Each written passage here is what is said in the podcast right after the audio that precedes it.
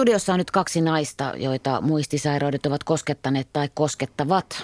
Tuija Uusitalo, sä olet hoivakoti Atsalään perustaja ja muistisairaiden hoitoa koko työelämäsi ajan opiskellut ja tutkinut ihminen. Sulle ei muistisairaus ole pelottava sana. Ymmärrätkö meitä, joille se on?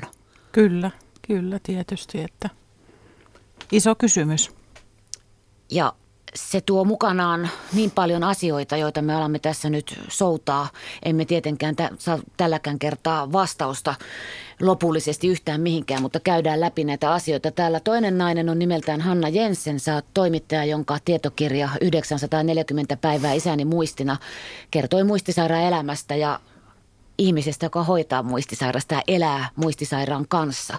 Isäsi kuolemasta on jo aikaa kulunut, mutta tuo kirja elää ja saat varmasti edelleen palautetta aiheesta paljon. Pelkätkö sinä muistisairauksia? Nehän ovat joukko erilaisia muistisairauksia. No mä en oikeastaan niitä enää pelkää, kun mä oon ollut siinä mielessä onnekas, että on saanut seurata alan ammattilaisia ja kun mä oon sitä tietoa kerännyt, että nyt oikeastaan semmoinen toinen aalto, kun mä oon työni takia muistisairauksia taas selvittänyt ja, ja seurannut hoivakotien toimintaa, niin multa on se pahin pelko lähtenyt.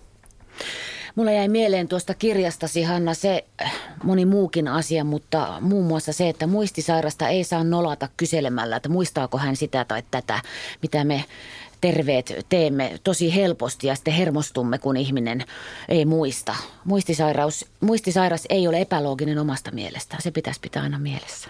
Sepä se. Kyllä, Mä oon edelleen kyllä. samaa mieltä. Joo.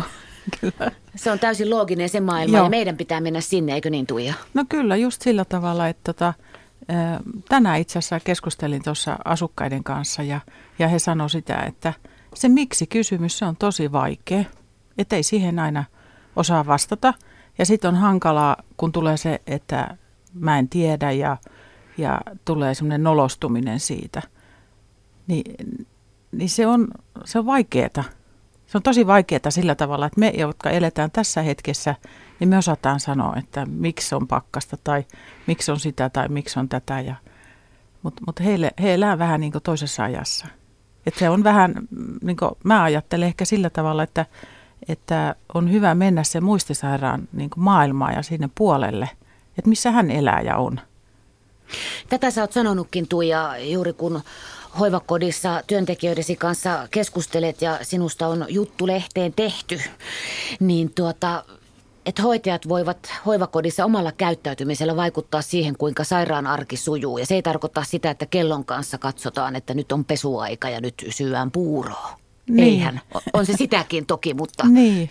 No se on se omalla käyttäytymisellä oikeastaan se, että ö, sitä hoitotyötähän tapahtuu aamutöitä ja iltatöitä ja vähän siinä välissäkin ja kaiken sen työn lomassa, niin, niin, niin me voidaan vaikuttaa, että miten se työ niin sujuu sen asiakkaankin näkökulmasta, että, että hoitaja voi tehdä sen työn niin, että, että se asukas tulee kuulluksi ja, ja sitten häntä arvostetaan ja huomioidaan ne yksilölliset asiat, mitkä hänelle on sitten tärkeitä. Että on se sitten vaikka kulmien eh, ehostaminen aamulla ja vähän huulipunaa ja kaunis asu päälle ja eh, sekin, se on ihan, mä ajattelen itsekin joskus, että kun tulen vanhaksi, että kyllä mä toivoisin, että mua vähän ehostettaisiin ja, ja tota, katsottaisiin mitä mulla on päällä ja että se olisi mulle niin tärkeä asia, että se on yksilöllistä.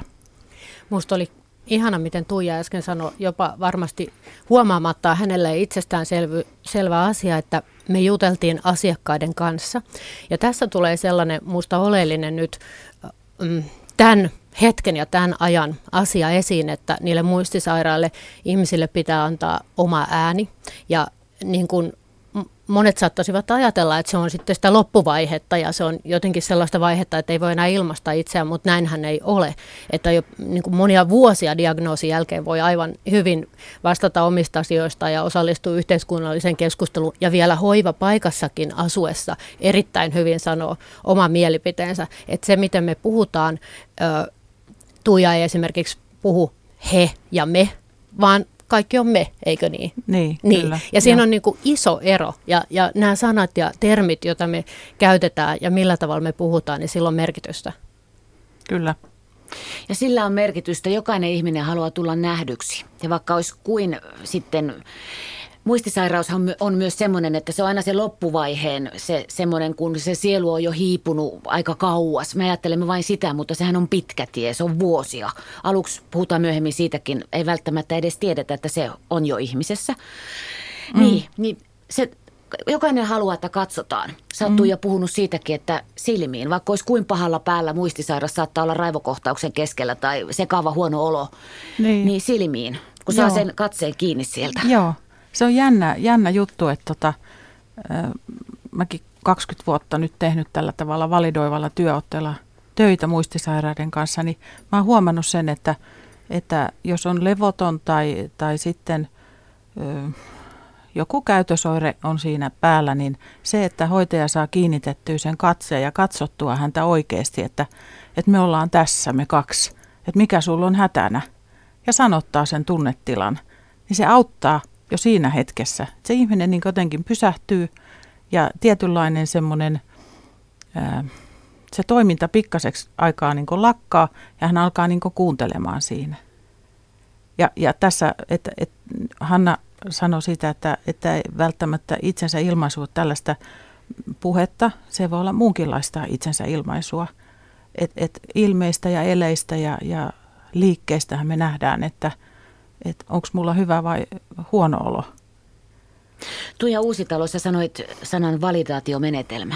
Kertokaa, mikä se on. Validaatiomenetelmä. No validaatiomenetelmä on, on semmoinen menetelmä, jossa – jossa tämmöinen muistisairas kohdataan tunnetasolla sillä tavalla, että me kunnioitetaan ja arvostetaan häntä ainutlaatuisena yksilönä.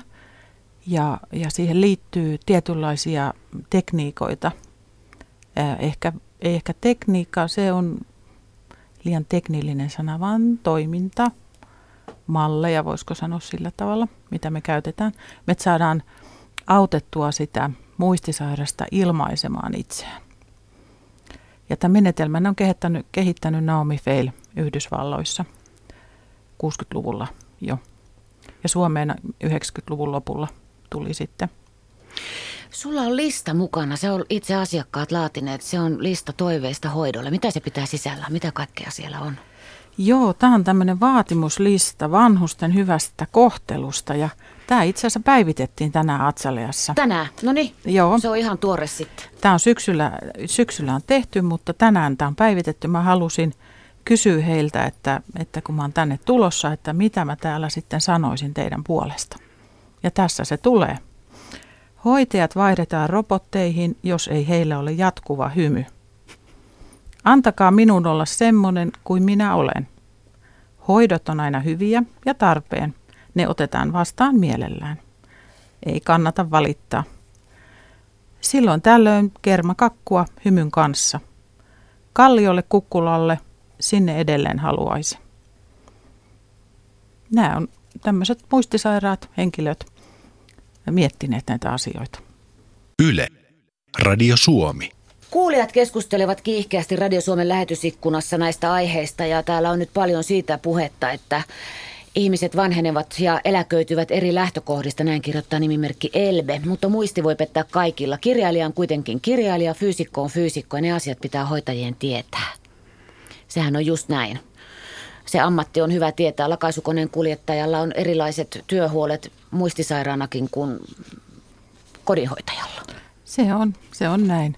Että mun mielestä se on hienoa, että hoidossa voidaan huomioida se, että mitä olet tehnyt niin kuin työksesi, tai missä olet niin kuin tehnyt elämäntyösi ja minkä tyyppistä elämää yleensä olet viettänyt ja mitkä asiat on, on sitten tärkeitä, että onko se ehostus, onko se kauluspaita, solmio, puvun takki, suorat housut – politiikka. Niin, jos niin. on se. Mm, se niin. voi olla semmoinen niin pointti siinä, että, että kyllä meidän täytyy tietää ja sitten meidän täytyy olla valmiita huomioimaankin se siinä hoidossa, että et tietysti itse en ole mikään kauhean hyvä poli- politiikka puhumaan. se voisi olla haasteellinen aihe väittely, mutta on, jos, niin. on hyvä kuunnella, että pitää olla isot korvat, kuulee kaikenlaista. Mutta on joskus tullut sitäkin vähän keskusteltua, että tota, tai luettu ainakin lehdestä, että näin, näin täällä sanotaan ja vaalien alla ja muuta, että, jotka kiinnostaa politiikkaa. Mä oon ollut vaikuttunut siitä, kun mä oon nähnyt yhden tällaisen, kutsutaanko niitä elämänkaaritarinaksi tai joku tämän, tämän kaltainen, että se on oikeasti aika syvä haastattelu muistisairaan ihmisen elämästä ja, ja kun mä tajusin sen, että se todella auttaa sen, sen hoitajan työssä, myöskin jopa aika henkilökohtaisiin asioihin, kun mennään vaikka, että jos siellä on jotain vanhempien tilanteita tai avioliittotilanteita ollut, ihan sitä perhehistoriaa ja semmoisia asioita, jotka saattaa tulla sitten tunteissa ulos ja esiin myöhemmällä iällä ja varsinkin tuommoisessa muistisairaustilanteessa. Ja tämä Naomi Feilhän ajattelee, että, että isolle osalle ihmisistä tulee tarve selvittää asiat niin sanotusti ennen kuolemaansa. Ja sitten josta ollaan täällä Atsaliassakin ja Tuijankin kanssa puhuttu siitä, että, että jos on vaikka tällaista haastavaa käyttäytymistä, niin kuinka paljon siitä voikin sitten ehkä olla semmoista, että vihdoinkin niitä tunteita saa näyttää Nimenomaan. siinä loppuvaiheessa tai tulee näyttäneeksi, että, että sitä ei ajattelisikaan, että se on, se on pelkästään haastavaa käyttäytymistä, vaan voi ajatella, että mahtavaa, että nyt se saa tulla ulos se jokin tunne, mikä sieltä on tullakseen. Joo, toi on, toi on tosi oleellinen asia on se, että, että miten se tunne voi tulla ulos. Että se voi olla sanallista, sitten se voi olla sellaista levotonta liikkumista, semmoista lyömistäkin ja sitä, että mulla on paha olo, että on niin paha olo, että tekisi vaikka mieli lyödä jotain, että, mutta että sanallisesti se tuotetaan siinä. Että kyllä mun mielestä Naomi Feilo oli tosi viisaasti sano silloin ja ajatteli sen, että ne asiat, mitkä meillä jää vähän käsittelemättä, että ne vaatii tulla käsitellyksi myöhemmin siinä e-, meidän elämässä, että että sitten muistisairaudessa on tietenkin haaste se, että ei ole niitä välineitä, samanlaisia välineitä siihen asioiden käsittelyyn. Että, että tässä Hannan kanssa silloin meillä oli tämä yhden asiakkaan keissi just, että kun, kun, kun on sellaisella alueella työssä, missä on vaikka salassapitovelvollisuus ja, ja sen muistaa silloin ja sitten se jotenkin unohtuu eikä enää muistakaan asioita, että sitten haluaakin käydä niitä läpi ja ja, ja ne on painanut mieltä kaikki ne vuodet. Että on aika helpottava, helpottava tunne, että saa sanottua jonkun semmoisen asian, joka on painanut. Ja joku vielä kuuntelee ja mulle tulee semmoinen tunne, että jee, että sä tiedät, sä tiedät miltä musta tuntuu. Et tämä, kiitos. Tämä tilanne tapahtui silloin, kun mä olin Suomen Kuvalehden reportaasi keikalla Atsaliassa seuraamassa yhden päivän ajan, ajan uh, sitä hoitoa ja tapahtumia. Ja sitten siellä oli rouva, joka oli ollut lasten kodissa töissä ja, ja oli surullinen ja Tuija sitten osui siihen tilanteeseen ja hetkeen ja mä seurasin kuinka hän sai hänen itkunsa ja surunsa sitten siitä rauhoitettua keskustelemalla sillä validoivalla tavalla ja ymmärtämällä ja katsomalla silmiin ja, ja sanomalla, että mä näen sut ja mä kuulen sut ja tuntuuko susta tältä ja tuolta kenties siksi. Ja sä pystyit kysymään sen, koska sä tiesit hänen taustansa, mm, niin, että missä joo. hän oli ollut töissä. Se on läheiselle sokki, kun tajuntaan alkaa tulla se, että oma iäkkäämpi, eikä välttämättä aina iäkäs, mutta kuitenkin muistisairaudet luokitellaan iäkkäämpien ihmisten taudeiksi. Puhutaan isistä, äideistä tai sitten puolisostakin. Jos ja kun alkaa tajuta, että se muistisairaus on tässä ihmisessä. Jos vaikka nähdään jossain muualla, sitten menee sinne kotiin ja siellä paljastuukin tämä, että siellä on mätää ruokaa ja patja saattaa haista pissalta ja asiat on alkanut lipsua jo ajat sitten ja naapurithan on ystävällisiä, he kertoo sitten kun diagnoosi on tehty, että niin, sehän tuolla hortoili jo pitkään, miksi ei otettu yhteyttä aikaisemmin. Sähän tiedät sen, miltä se tuntuu, kun se tulee tajuntaan, että eihän tässä ole kaikki tässä kuvassa oikein, vaikka tämä näyttää oikealta. Joo, ja meidän kohdallahan se oli isän kohdalla sille, sillä tavalla, että terveyskeskuksessa mulle sanottiin, kun hän mun mielestäni niin kuin kuumana kesänä romahti ihan muista syistä, että oli, oli kunto huono, niin sitten ker, niin sanotusti kerrottiin, että oletko, tai tiedättekö, että hänellä on muistin kanssa ongelmia ja me ei oltu sitä ymmärretty.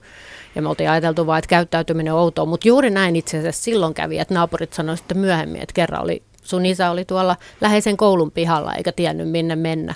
Eikä mulla ollut semmoisesta ollut, ollut minkäännäköistä tietoa ja, ja kun sä kuvasit, tota, että ruokaa mätää, niin siellä oli sitten isän laskut maksamatta ja nurmikko leikkaamatta ja näin poispäin. Että et juuri tätä se oli. Ja kyllä siinä omaisella aikansa menee ennen kuin se tilanteen niin kuin saa puristettua aivokoppaansa ja, ja ymmärrykseen ja sen kanssa ihan sinuiksi pääsee. Ja varmaan se kuuluu käydäkin läpi se jonkin, jonkin asteinen, en mä tiedä voiko sitä kutsua sokkitilaksi, mutta, mutta se, se muutos. Siinä vaiheessa, kun hoivakotiin tullaan, niin on jo kuljettu aika pitkä matka. Ja nämä tarinat pompottelusta, ei ole tarpeeksi sairas sairaala, laitetaan kotiin ja siellä ei pysty olemaan. Ja te molemmat tiedätte näitä juttuja. Sä Hanna näet mm. isäs kohdalla sen ja Tuija työsi puolesta. Joo. Kuulet näitä tarinoita varmasti.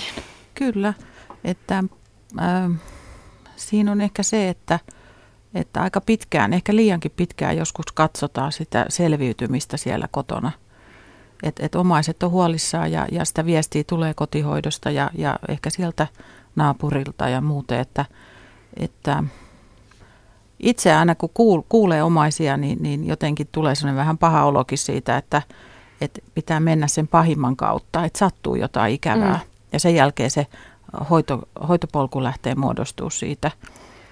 Että, ja vielä tuohon Hanna sanoi niin hänen kokemuksensa siitä niin omaisena, niin, niin kyllä mulle ainakin monet omaiset sanoo, että on todella vaikea, vaikea sairaus ja, ja, ja useasti siihen liittyy hyvin voimakkaita tunteita. Että se ihminen, ihminen muuttuu ja, ja, ja ne menetykset, mitä on ennen voitu yhdessä tehdä esimerkiksi, niin niitä, ne ei enää onnistu. Ja, että kyllä se varmaan on yksi vaikeimmista. Mulla on Tuija Uusitalo hoivakodin perustanut sinä Mä en puhu nyt johtajasta, vaikka sä, sä, johtajahan sä oot, mutta no, tuota, ehkä ei, kaik, en mä tiedä oikein, se ei ehkä kuva. Se on ehkä enemmän semmoinen joka paikan höylä. No niin, joka paikan höylä. Teoria, tuttava piirissä ja omissa sukulaisissa. Poikalapselle, oli se poikalapsen ikä 25, 50 tai 75, on paljon vaikeampaa suhtautua äidin muistisairauteen kuin tyttölapsella. Onko näin? On. Mistähän se johtuu? No, mä ehkä sanoisin näin. Tämä on siis ihan mun mielipide tietenkin nyt, että, että kyllähän ne pojat on äidin niitä mussukoita, jos voisi sanoa. Ja siinä niin kuin muuttuu nämä roolit niin, niin täydellisesti. Että siitä äidistä, joka on huolehtija, paijaaja, ruoanlaittaja, huolehtija yleensä, niin tuleekin se huolettava ja, ja semmoisen asian niin hyväksyminen, että et, et nyt on niin mun hommani olla siinä toisessa roolissa. Ja sitten mitä muistisairauteen esimerkiksi tulee, niin, niin sitten tapahtuu myös sitä, että, että se äiti voi puhuakin ää, miehestään. Miehän puhuu miehestään ja katsoo poikaansa. Että et ne vähän sekoittuu, sekoittuu että et näyttää siltä nuorempana. Mm. Joo. Että tulee tämmöinenkin haaste siihen lisäksi. Että et, et oikeasti, että voiko mä olla tässä ja sanoa, että ok, että mä näytän mun isältä. Vai pitääkö mä sanoa, että ei, ei, ei, että en mä, en mä ole se, en, ei.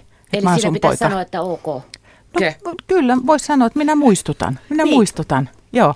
Ja sitten voisi hetken aikaa keskustella siitä, että millainen se isä on ollut. Ja, ja voi olla, että, että äiti sitten sanoo, että niin, mutta siinä onkin se Heikki, minun poika. Toisilla se kääntyy siihen, että ei pysty ainakaan aluksi tulla edes katsomaan äitiä, joka Joo. menee, Kyllä. mutta suuri osa sitten tulee kuitenkin, loppupelissä ainakin. Joo, ja sekin on toisaalta ihan ymmärrettävää, ja, ja tota, mutta sekin on ehkä niin, että, että se poika voisi vaikka sinne hoitohenkilökunnalle sanoa, että tämä on mulle aika vaikea juttu. Niin justi. Joo, että et sillä tavalla he voisivat tukea siinä, että – että jää yksin.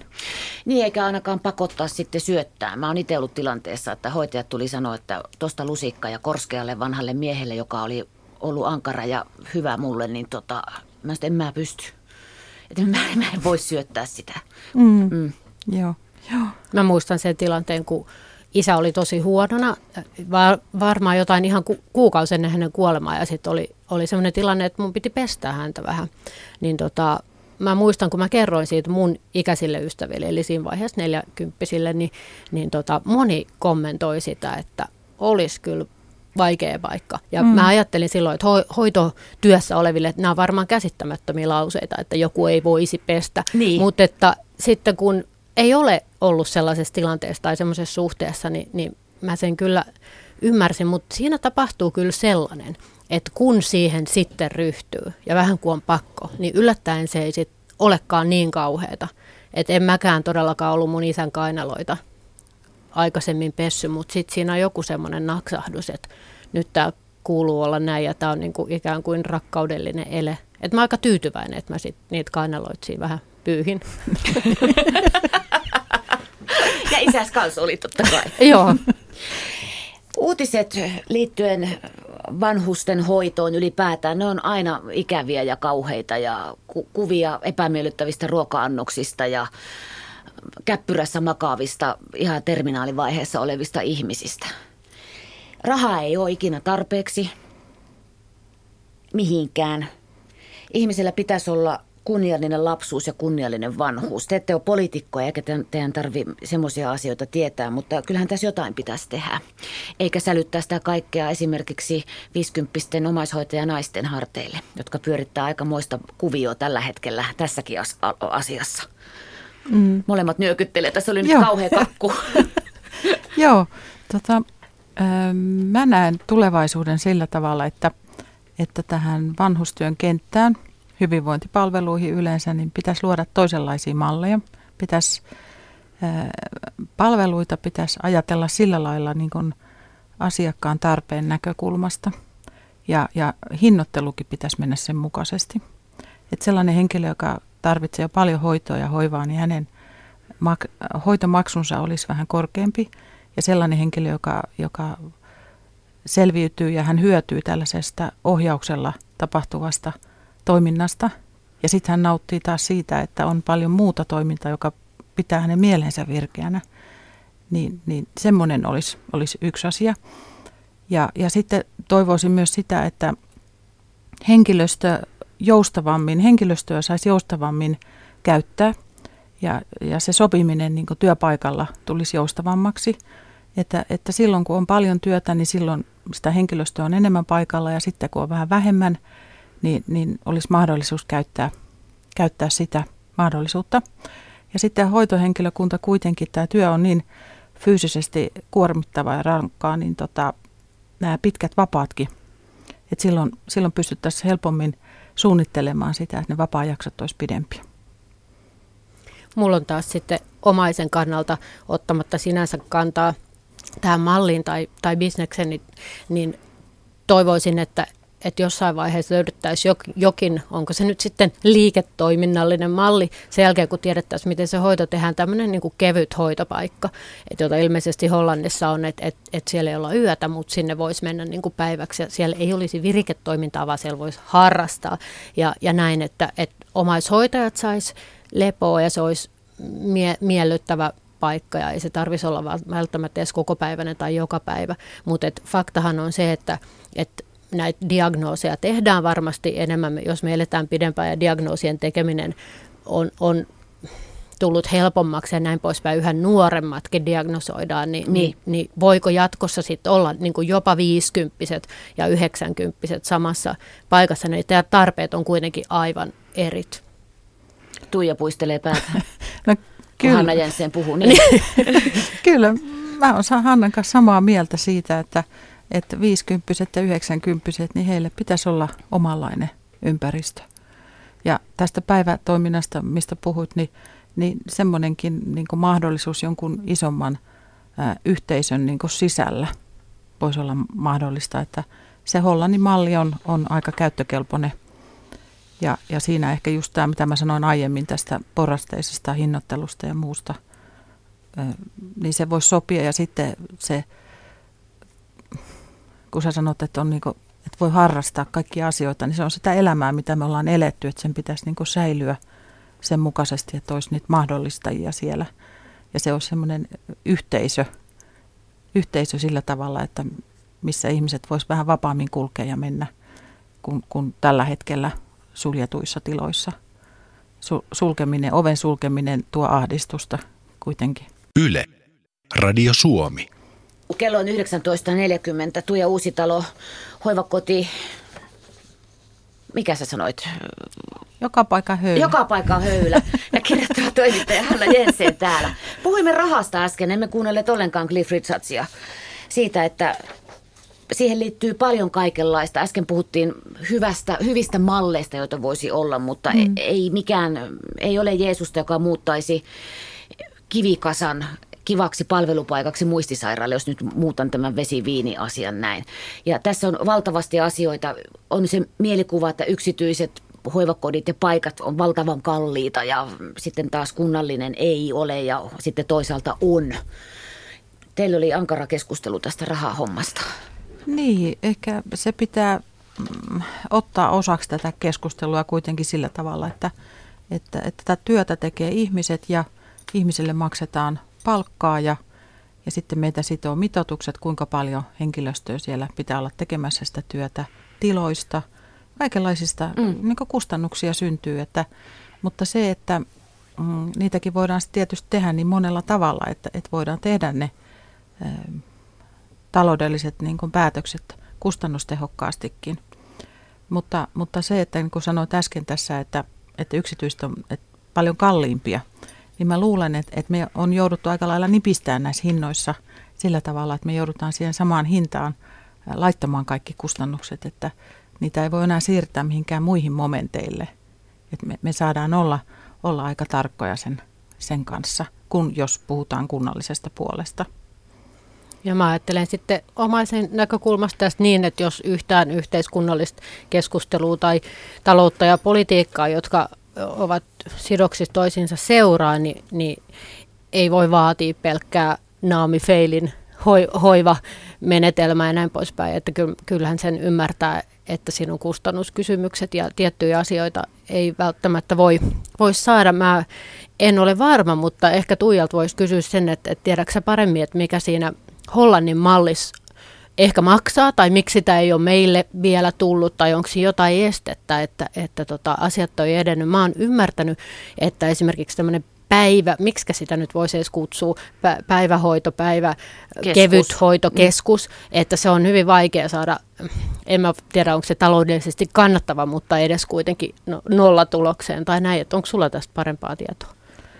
Öö, mä luulen, että siinä on vähän sellaiset lainsäädännölliset kysymykset, että siinä mallissa kuitenkin on tätä palveluasumista, itsenäistä asumista ja sitten näitä kahviloita, kampaamoja, erilaisia toimijoita siellä ja sinne sitten kulkeutuu vapaaehtoisia ja, ja muita, että se keskus on niin kaikkien käytettävissä tietyllä tavalla, että ketkä saa tehdä mitäkin asioita. Tämähän onkin se just varmasti. Joo. Mm. Joo. Että jos olisi vaikka tyyppi, joka haluaisi mennä askartelen sinne, niin ei, voiko mennä ovelle sanomaan, että mä tulisin mielelläni, mulla on semmoinen elämäntilanne, askartelen teidän tota, asiakkaiden kanssa. Ei varmaan.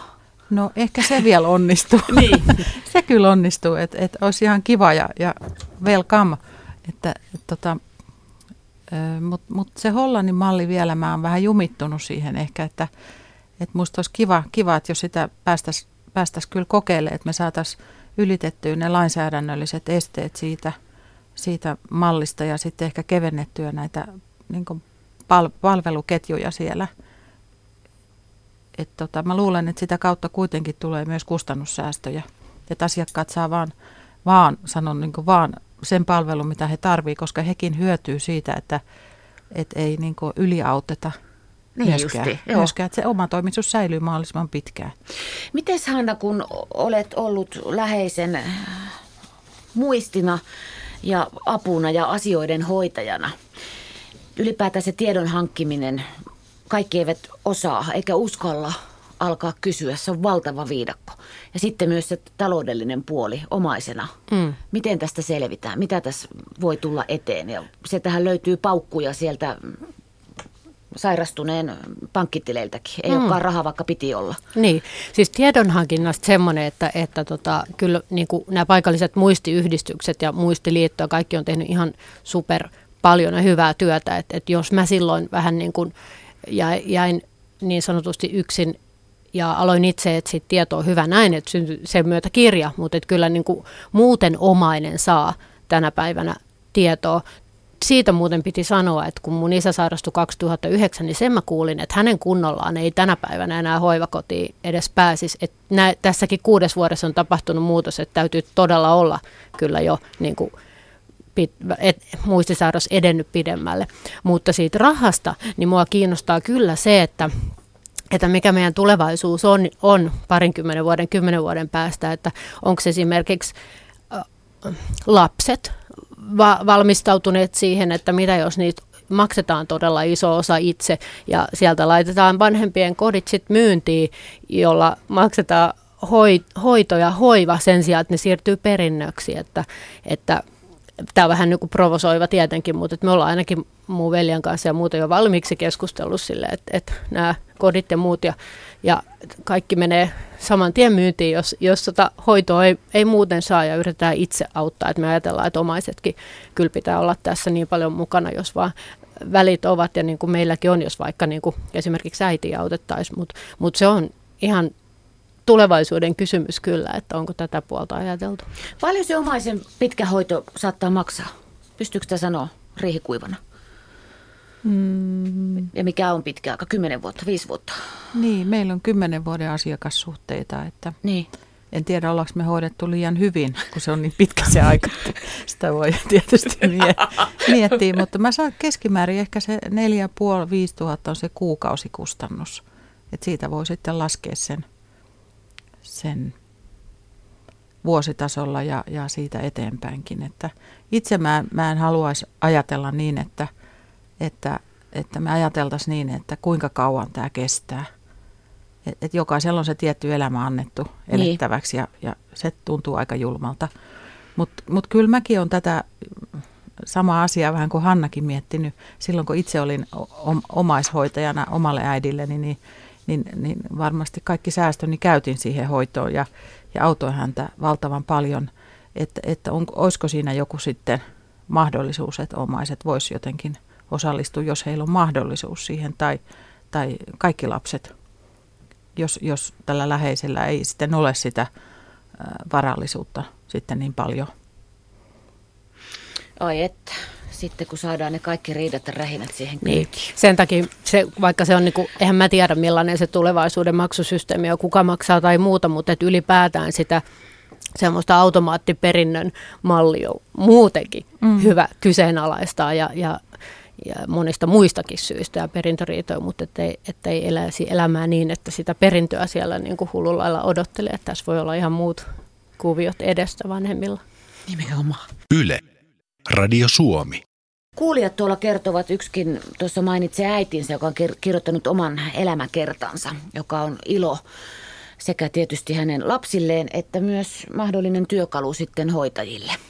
Semmoinen hyvä, mäkin olen miettinyt, että pitäisikö kertoa semmoisia juttuja, jotka voi tulla, jos itse sairastuu, niin rupeakin horisee jostain ihan muista ihmisistä kuin lasten isästä esimerkiksi tai jotain, joku opettaja rupeaa pyöriin puheissa, niin kuin se, olisiko se helpompaa heille, jotka sitten kuuntelee niitä juttuja, en tiedä.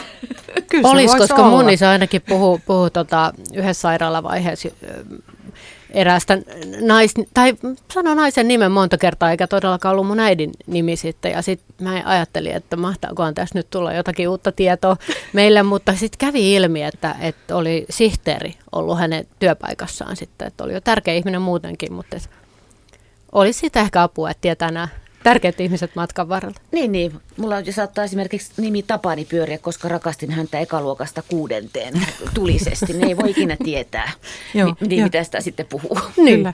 Kyllä siitä voisi olla hyötyä. Aika paljonkin hyötyä. Vuonna 2050 maailmassa on YK arvion mukaan kaksi miljardia yli 60-vuotiasta ja se on yli kaksinkertainen määrä nykyiseen verrattuna. Me kolme ollaan silloin hoidokkeja, jos hengissä ollaan siinä kohtaa. Mutta mitäs me voitaisiin tehdä omien lastemme ja jälkeen jäävien hyväksi? Sä oot ainakin tehnyt muistitestin, Hanna, etkö ookin? Kannattaisiko se tehdä ja sitten jotain muutakin? Muistitestin? Muisti, mikä se on se muisti? koe. Teekö se joo, joo, joo, joo. joo. Oho, siinä vaiheessa mä, teenköhän mä sitä enää siinä vaiheessa. Musta niin. tuntuu, että musta näkee sitten, mutta tota, en mä tiedä. Eh, mä toivon, että, että mä voisin kertoa sitten mun mä lapsille... tässä kohtaa. Tässä siis kohtaa. Nyt. nyt. Nyt kun ollaan... Niin. niin. Joo. En mä Tuija sanoisi nyt järkevämpänä, mitä tähän kannattaa vastata. No mulle tuli tietysti mieleen tällaiset vähän syvällisemmät kysymykset, että, että tota, mistä, mä, mistä mä tykkään ja, ja sitten, että minkälainen ihminen mä olen ja että mä toivoisin, että mua hoidettaisiin ja, ja sitten... Nimenomaan miten sä toivoisit? Hoitotahto. Joo, Kyllä, hoitotahto. Hoitotahto. Joo, joo, sillä tavalla ja sitten, että mä koitan elää tätä elämää nyt ja muistuttaa heitäkin, että eläkää, että silloin kun on ilosta, niin iloitkaa ja pilettäkää ja, ja sitten välillä kun itkettää, niin itkekää ja käykää asioita läpi. Sitä mä itsekin koitan tehdä kovasti. Tosi se ehkä liittyy tähän viiden, 50 ikäänkin jotenkin, että haluaa käydä kaikki asiat läpi ja vähän niin kuin raskaamman kautta, mutta, mutta tämän tyyppisiä asioita. Että tämä muistisairaassa se tulee, jos se on tullakseen, että, että sitä tulee niin ihan siitä yhteiskuntaluokasta tai miten sä oot kouluttautunut tai muuta, niin ei sillä ole mitään merkitystä. Nimenomaan täällä osa kuulijoista miettii, että onko se perinnöllistä ja miksi sitä on niin paljon. No me elämme pitempään ja asioita mm. tutkitaan eri tavalla. Ennen vanhaan puhuttiin höppärästä naapurin nellystä, joka käveli talosta mm. taloon. Samasta asiasta kysymys, sillä oli vain eri nimi. Joo, kyllähän aika paljon nyt puhutaan siitä, että joissain suvuissa on sitä paljon. Että kyllähän se toki pitää vakavasti niin ottaakin ja, ja varmaan siellä lääkärit niin miettii ja, ja tekee aikaisemmin ehkä näitä, mä en tiedä puhutko Olka tästä minimentaalitestistä, se on sellainen pelkistetty MMSE-testi, niin, niin tota, että siinä on 30 kysymystä, että mä en tiedä kuinka paljon me saataisiin tässä näin, että Ehkä tähän aikaan illasta. Niin Mutta hoitotahto pitäisi tehdä. Joo. Siis se pitäisi ehdot, siis kun kuuntelee hoitotyöntekijöitä, se on mahtavaa, siellä on 20 silloin jo hoitotahto mm. monellakin heistä ja, ja tota, aika yksityiskohtainen ja laaja että ne on vaikuttavia, kun, kun kuulee aika tarkastikin siitä, että, että mitä asioita toivoo. No meneehän ihmiset synnyttäänkin viisilistat mukana ja kynttilän värit määriteltynä, niin varmaan sitten... Wow. Niin, joo.